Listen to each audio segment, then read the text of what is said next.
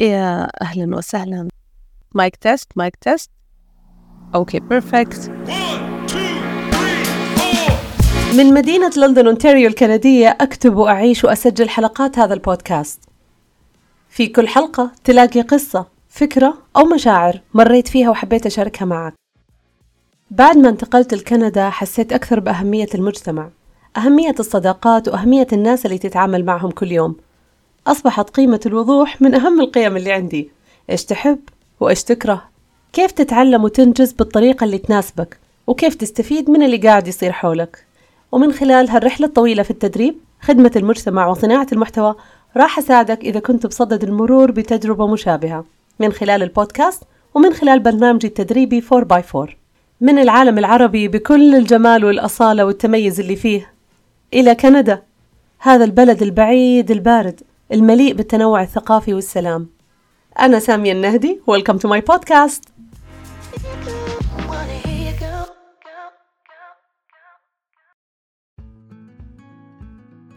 أهلا أهلا. من هذا المنبر أحب أقول أني محظوظة جدا في الفترة الأخيرة بوجود أشخاص حولي. أقدر أشارك معهم نقاشات في مواضيع مختلفة بيئة آمنة للفضفضة والتجرد من جميع المثاليات. نناقش مواضيع مختلفة ونحاول سوا نفهم أبعاد أبعاد الحياة والناس والتصرفات والمواقف وأشياء كثيرة. من ضمن هذه المواضيع كان موضوع حلقة اليوم. الصراحة ما عرفت كيف أصيغ عنوان حلقة اليوم واحترت بين أكثر من عنوان.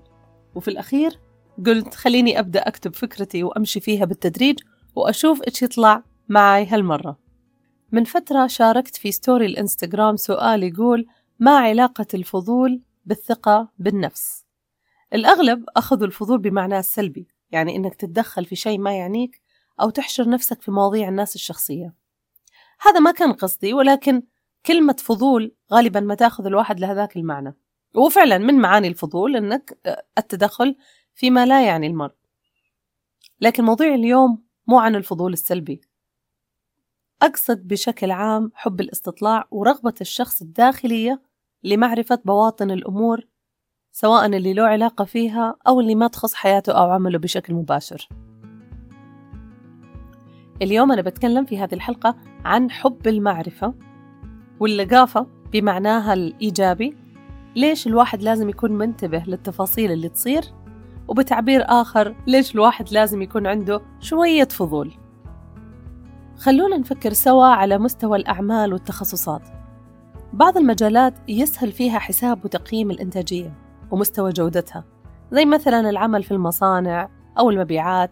تقدر تحسب كمية الإنتاج والمدة الزمنية ومدى خلو المنتجات من عيوب التصنيع. ال defects مثلا في المبيعات عندك الأرقام وال target مستوى رضا العملاء ال KPI أشياء كثيرة اللي هو ال key performance indicator معروف. كيف تقيس النتائج والجودة وكل المخرجات لكن في العمل الخدمي أو المجتمعي وخاصة المجال الغير ربحي كونك تقيس مدى استفادة الناس أو هل فعلا اللي أنت قدمته ساعدهم مو سهل أبدا أبدا أبدا هل طريقة تقديم الخدمة توافقت مع احتياجات الشخص اللي أمامي؟ هل جاوبت على أسئلته؟ ولا أنا من بعد هالخدمة حسسته أنه آه، ما يفهم كسرت فيه شيء معين مثلا هل حسسته أنه هو إنسان طبيعي كونه ما يفهم؟ ولا أشعرته أكثر باحتياجه للمكان هذا أو للخدمة هذه وبالتالي انعكس الموضوع بطريقة سلبية كيف نعرف؟ هل نعتمد على مدى تردد الناس على هذه الخدمة؟ أو مدى شعورهم وسعادتهم بهذه الخدمة؟ كم مرة شكروا وقالوا ثانك يو إحنا فعلا مبسوطين كل هذه مؤشرات صحيح إنها تعطي صورة عامة عن مستوى الخدمة ولكن مو بالحسبة الدقيقة لأنه ما في شيء اسمه واحد زائد واحد يساوي اثنين والموضوع بشكل عام تقريبي. فلنفترض أنه في شخصين يقومون بنفس العمل تماما وبدأوا في نفس الفترة. وعلى افتراض أنه عندهم نفس المهارات والمؤهلات والقابلية للتعلم. بعد سنة أو سنتين طبيعي جدا أنك تلاقي واحد أصبح خبير ومتمرس وصار الكل يرجع له والثاني سنة وسنتين وثلاثة ولا زال في نفس المكان. ليش طيب؟ صدقوني وعن خبرة وإن اختلف التعبير الشخص الأول عنده فضول. سأل وتعلم وتمكن خلال هالسنتين. تعريف الفضول في اللغة لما نقول هو كثير الفضول يعني هو يسعى إلى التدخل فيما لا يعنيه وفي حب الاطلاع أو الاستطلاع. عمل أثار فضوله يعني عمل أثار استغرابه ودهشته. هي مصدر فضل ما لا فائدة فيه إن هذا من فضول الكلام. أيضا تجي بمعنى تطفل تدخل المرء فيما لا يعنيه أثار فضوله مثلا أو تطلع إليه بفضول. والمعنى الأخير اللي أنا أتكلم عنه اليوم اللي هو الرغبة في المعرفة. الطفل لديه فضول زائد. أذكى ذلك من فضولها يعني أثارها أو أثار الاستفهام أو أثار التساؤل عندها. حلو؟ حلو. الفضول هو بكل بساطة كون الشخص يملك الطاقة وطولة البال إنه يسأل ويستفسر عن الأشياء اللي يشوفها. مو بالضرورة يحتاجها الآن. كونه يعرف كيف الشغلة هذه تتم ممكن يفيده في المستقبل. لما تمر الأيام الشخص هذا ما يتفاجأ بسهولة. أي موقف يصير أي معلومة تجي أي قرار جديد هو نوعا ما مستعد نفسيا لأنه الفكرة هذه مرت عليه في السابق بشكل أو بآخر. ردات فعله فيها هدوء وتأني لأنه عارف بواطن الأمور في هذا المكان وعارف على أي أساس تطلع القرارات.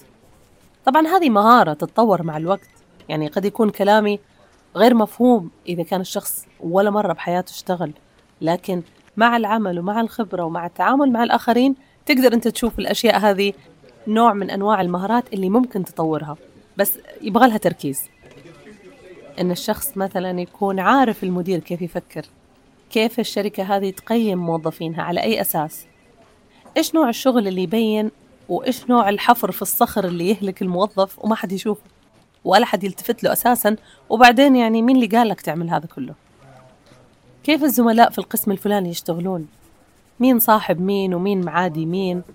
طبعا يدخل من ضمنها الجوسب لكن ما أقصد الجوسب أقصد المعلومات أوكي؟ مين جاي الشركة مثلا وعنده خبرة طويلة ومنوعة قبل هالمكان؟ فهو جايب معه شيء ممكن يثري فيه العمل ويضيف للفريق؟ ومين اللي جديد ومو متعود أصلا على الشغل لكنه يفكر نفسه أكثر واحد فاهم؟ هذا النوع من المعرفة وأنا أسميه الفضول الحسن هو في نظري المدخل إلى المعرفة الحقيقية المعرفة العملية وليست النظرية لأنك أنت راح تعرف هالمعلومات بالتعامل وبالملاحظة المستمرة. راح يفيدك بالدرجة الأولى إذا كنت في مكان جديد غالبا إذا كنت تبدأ في شركة ناشئة أو جديدة آه، ما راح يكون في برنامج تدريبي مرتب يعني خاص بالموظفين الجدد. وصدقني حتى في الشركات الكبيرة أحيانا ما في برامج تدريبية يعني مصممة بعناية. غالبا يقولون لك يلا خلي فلان يعلمك وروح على حسب يعني تقريبا نوع الشركة ومركزها. لكن وارد جدا في مرحلة من مراحل حياتك تلاقي نفسك مرمي في البحر آه، من الجسر رامينك من أول أسبوع وجالس أنت تتخبط في الموية وأنت ما تعرف تسبح. وإني أتنفس تحت الماء إني أغرق. ما أعرف ليش الآن نفسي أحط أغنية عبد الحليم. رسالة من تحت الماء. ترى هذه الطريقة اللي تجي الأغاني في بالي. وفي نص الكلام تطلع الأغنية. يعني فعليا أنا الآن تخيلت شكل عبد الحليم ويقول إني أغرق أغرق. لابس البدلة الكحلية المنقطة. تذكرون هال إن كنت قويا أخرجني من هذا اليم فأنا لا أعرف لا أعرف فن العون. إن كنت قويا أخرجني من هذا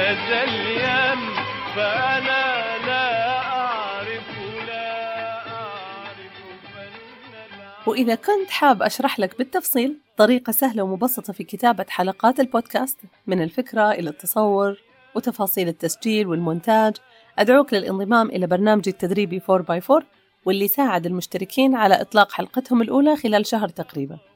فأنا لا أعرف فن العون. أوكي. عودة لصاحبنا اللي يغرق. قبل ما توصل لمرحلة إني أتنفس تحت الماء اعمل مسح عام للزملاء اللي عندك في القسم مين اللي منهم تعتقد إن خبرته كويسة وشخصيته منفتحة ويقدر يكون المنقذ مين؟ كيف تعرف وتحدد هذا الشخص؟ أكيد مو مكتوب على جبهته أنا المنقذ ولكن تعرفها بتفعيل حاسة الفضول الحسن عندك أنا بظل أقول فضول حسن عشان ما نتلخبط. تقدر تستغل المواقف اللي فيها أحاديث جانبية وتتعرف أكثر على الشخص. بعضهم جاهز للانطلاق كأنك تضغط زر بلاي على طول يفتح أحاديث ومواضيع وبعضهم ممكن مو على طول ياخذ وقت شوي. ولكن أنت لازم تكون حريص أنك ما تتطفل. أهم شيء تعرف حدودك في الأسئلة. ما في تطاول ما في تدخل في أمور شخصية ما في تضييع وقت ما في إثارة فتن طبعا ونقل أخبار مش هذا الهدف. أهم شيء القبول القبول. إن أنت عارف أن الشخص اللي أمامك متقبل الحوار وما يتحاشى التواجد معك المهم أنك لا تتجاهل التساؤلات اللي تجي في بالك وحاول تلاقي إجاباتها. من ضمن الأشياء المهمة اللي لازم تمرن نفسك عليها الاستماع الفعال وحكيت عنها أكثر من مرة. لازم تسمع. تسمع يا صديقي لأنه خطير جدا أنك تندفع وتتكلم وأنت مو عارف الموجودين. الاستماع الجيد يساعدك على تقييم الوضع والأشخاص ويعطيك فرصة للاستعداد لتقديم الشيء اللي عندك. إذا كنت صاحب خبرة سابقة الاستماع الجيد يعطيك بهجة الشعور إنهم يتكلمون في موضوع أنت عارفه.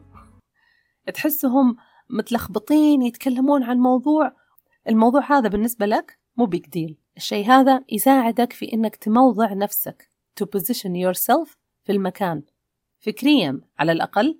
وهذا يرجعنا للنقطة الأساسية لحلقة اليوم يزيد ثقتك بنفسك. لما تستمع تستمع علشان تفهم إيش هي مقاييس النجاح في هذا المكان علشان تبدأ تقيس إنجازاتك بطريقتهم. لأنه مصيبة كبرى إنك تكون تتعب وتعمل أشياء على هواك وفي النهاية تطلع أنت في وادي وهم في وادي ثاني تماما. وما حد عارف شغلك وما حد أصلا مستوعب كمية المجهود اللي أنت تسويه أو الإحسان اللي أنت تبذله. لقيت مقولة جميلة جدا للأصمعي يقول أول العلم الصمت والثاني الاستماع والثالث الحفظ والرابع العمل والخامس نشره. على سيرة الأصمعي للي ما يعرف خلونا نحكي شوية تاريخ. الأصمعي هو واحد من أئمة العلم باللغة العربية والشعر. ولد في البصرة وعاش بين عام 741 إلى 831 ميلادي خلال فترة حكم الدولة الأموية والعباسية. الأصمعي كان شخص محظوظ جدا لأنه في هذه الفترة عاش كبار القراء وبدت مرحلة التأليف كتابة الأحاديث والفقه. وهيئت الظروف للأصمعي فرصة للقاء بكل العلماء اللي كانوا مشهورين في هذاك الوقت بأكثر من مجال.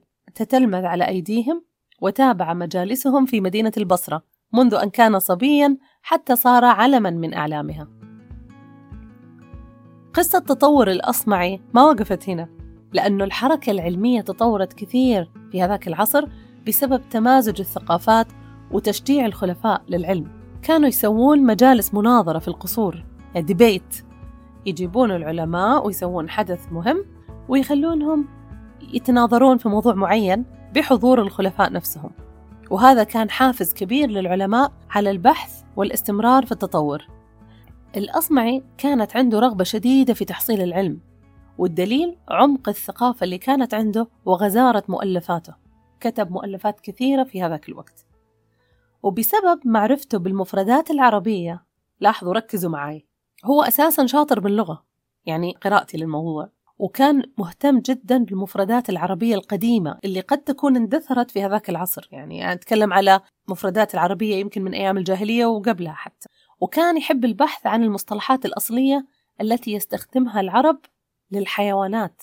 All of the sudden يعني كان يهمه إيش كانوا العرب يقولون على الحيوان الفلاني أو على هذا الجزء من الحيوان. تمام؟ أصبح الأصمعي رائدا في العلوم الطبيعية وعلم الحيوان وخاصة تصنيف الحيوانات وتشريحها. فضول ولا مو فضول؟ مزاجه قال له أنا والله بتخصص في هذا العلم. ليش؟ لأنه كانت لغته العربية قوية. فصدف أنه هو تعلم مصطلحات كثيرة أكثر من أقرانه الموجودين عن الحيوانات فقال خلاص أنا بتخصص في علم الحيوان. في حادثة ذكرها المؤرخين كان في والي أو خليفة جاب حصان. وطلب من شخص آخر اسمه أبو عبيدة بن المثنى اللي كان نفس الشيء متميز في علم الحيوان وطلب منهم تحديد المصطلحات الصحيحة لكل جزء من تشريح الحصان. أبو عبيدة اعتذر قال أنه أنا لغوي ولست طبيبا بيطريا لكن الأصمعي حدد كل جزء من جسد الحصان وكان يقدر أنه يقدم أمثلة من الشعر العربي القديم اللي ذكر فيها المصطلحات هذه كمفردات عربية. فظيع. يعتبر الأصمعي أول عالم مسلم درس الحيوانات بالتفصيل. كتب العديد من الأعمال في هذا المجال مثل كتاب الخيل كتاب الإبل كتاب الفارق اللي يتكلم فيه عن الحيوانات النادرة وكتاب الوحوش اللي يتكلم فيه عن الحيوانات البرية. فضول ولا مو فضول؟ عودة للقرن الواحد والعشرين. كيف تقدر تنمي حب المعرفة عندك؟ بعد الاستماع عليك السؤال إذا رجعنا للسيناريو تبع العمل طريقة طرحك للأسئلة تعطي انطباع أن أنت عندك حافز ذاتي ومستعد أنك تساهم في مكان العمل الجديد وأنك أنت كنت الاختيار الصحيح لهذا المكان طبعا لا أحد يجي يقول لي أنا أشتغل بطريقتي وعندي أسلوبي ومن هالكلام. ماشي ما اختلفنا. اشتغل بأسلوبك وطريقتك لكن خليك واعي كيف الآخرين ينظرون لهالأسلوب. وأنا ترى أتكلم عن تجربة. يعني أشياء كثيرة مرت أنا كنت أعتبرها صح وبعدين اكتشفت أنه لا غلط. اللي ظهر للآخرين شيء مختلف تماما عن اللي أنا أقصده. هل أسلوبك الخاص يخدمك في العمل؟ أو قاعد يسبب لك مشاكل وعداوات ما لها لازمة؟ من فترة سمعت حلقة بودكاست مع مدربة مع المدربة نيفين الجندي من مصر. قالت أنه القوة اللي عندك دائما يكون فيها شوائب. لما تنظف الشوائب اللي عليها تبرز القوة أكثر. خلونا نفترض أنه في هذا الطرح علامات الاستفهام اللي موجودة عندك هي الشوائب. أنت إنسان قوي لكن في أشياء كثيرة مو مفهومة. أول ما تلاقي أجوبتها تزيد قوتك. أيضا من الأشياء اللي تزيد الثقة هي النمو. لما تشعر أنك تكبر في مركزك في وعيك في طريق طريقة تعاطيك مع الأمور تلاحظ أنه تلقائيا ثقتك بنفسك تزيد وشعورك أنك تستحق الأفضل نفس الشيء يزيد. طب إيش اللي يمنع الشخص من النمو؟ أوه أشياء كثيرة. ما راح أتكلم يعني مثاليات ولكن منها مثلا حجم الثغرة بين اللي أنت عليه اليوم واللي أنت تطمح له. كل ما زاد هذا الجاب وأنت ما عندك خطة تجاه الهدف بيكون نموك وتطورك بطيء. أيضا فجوة المعرفة الجاب تبع المعرفة. أنا مو بس ما أعرف وين رايح أنا حتى لو عرفت وين رايح ما أعرف كيف أروح. نط من فوق الجسر زي صاحبنا الأولاني. إذا كنت ما تعرف يا عزيزي بكل بساطة اسأل اللي يعرفون. لأنه أكيد في ناس سبقوك في هالمجال. خذ وقتك في البحث و take it easy في شغلة كثير كنا نعيشها. وأنا نفس الشيء أفترض أنه النمو يجي تلقائيا. عادي بتعلم مع الوقت. ما راح تتعلم مع الوقت. إذا ما سعيت وما ركزت إنك تتعلم. يعني كون الشخص يعمل نفس الروتين كل يوم بدون تركيز okay أكيد إنك راح تتعلم أشياء بسيطة ولكن آه تقدر تسوي أكثر. أنا شخصيا مؤمنة إنه المعرفة ما تجي بشكل طبيعي. ما تقدر تزيد معرفتك إلا إذا كنت مستعد. ولازم تحدد طريقتك الخاصة في النمو المعرفي تبعك. ما في شيء يزيد تلقائيا بدون مجهود. غير العمر. العمر يزيد يعني. يعني مو ضروري إنك أنت تبذل مجهود. أنت بتكبر بتكبر. أوكي؟ والوزن. أنت بس يعني مر مرور قدام المطبخ في الليل والناس نايمين وما عليك يعني. بس في هذه اللحظة لا تصير فضولي وتفتح الثلاجة نص الليل. هنا الفضول آه سلبي. لا تفتح الثلاجة. okay؟ please and thank you أختم حلقة اليوم بمقولة أينشتاين الشهيرة أنا لست موهوبا أنا فضولي. الفضول الحسن زي ما شرحناه يزيد المعرفة. لما أنت تسأل تزيد معرفتك بالتالي تزيد ثقتك بنفسك. كونك أصبحت واعي باللي يدور حولك وهذا بحد ذاته يمثل مصدر قوة. إذا هل الفضول له علاقة مباشرة بالثقة بالنفس؟ الإجابة هي نعم الفضول له علاقة مباشرة بالثقة بالنفس. وشكرا.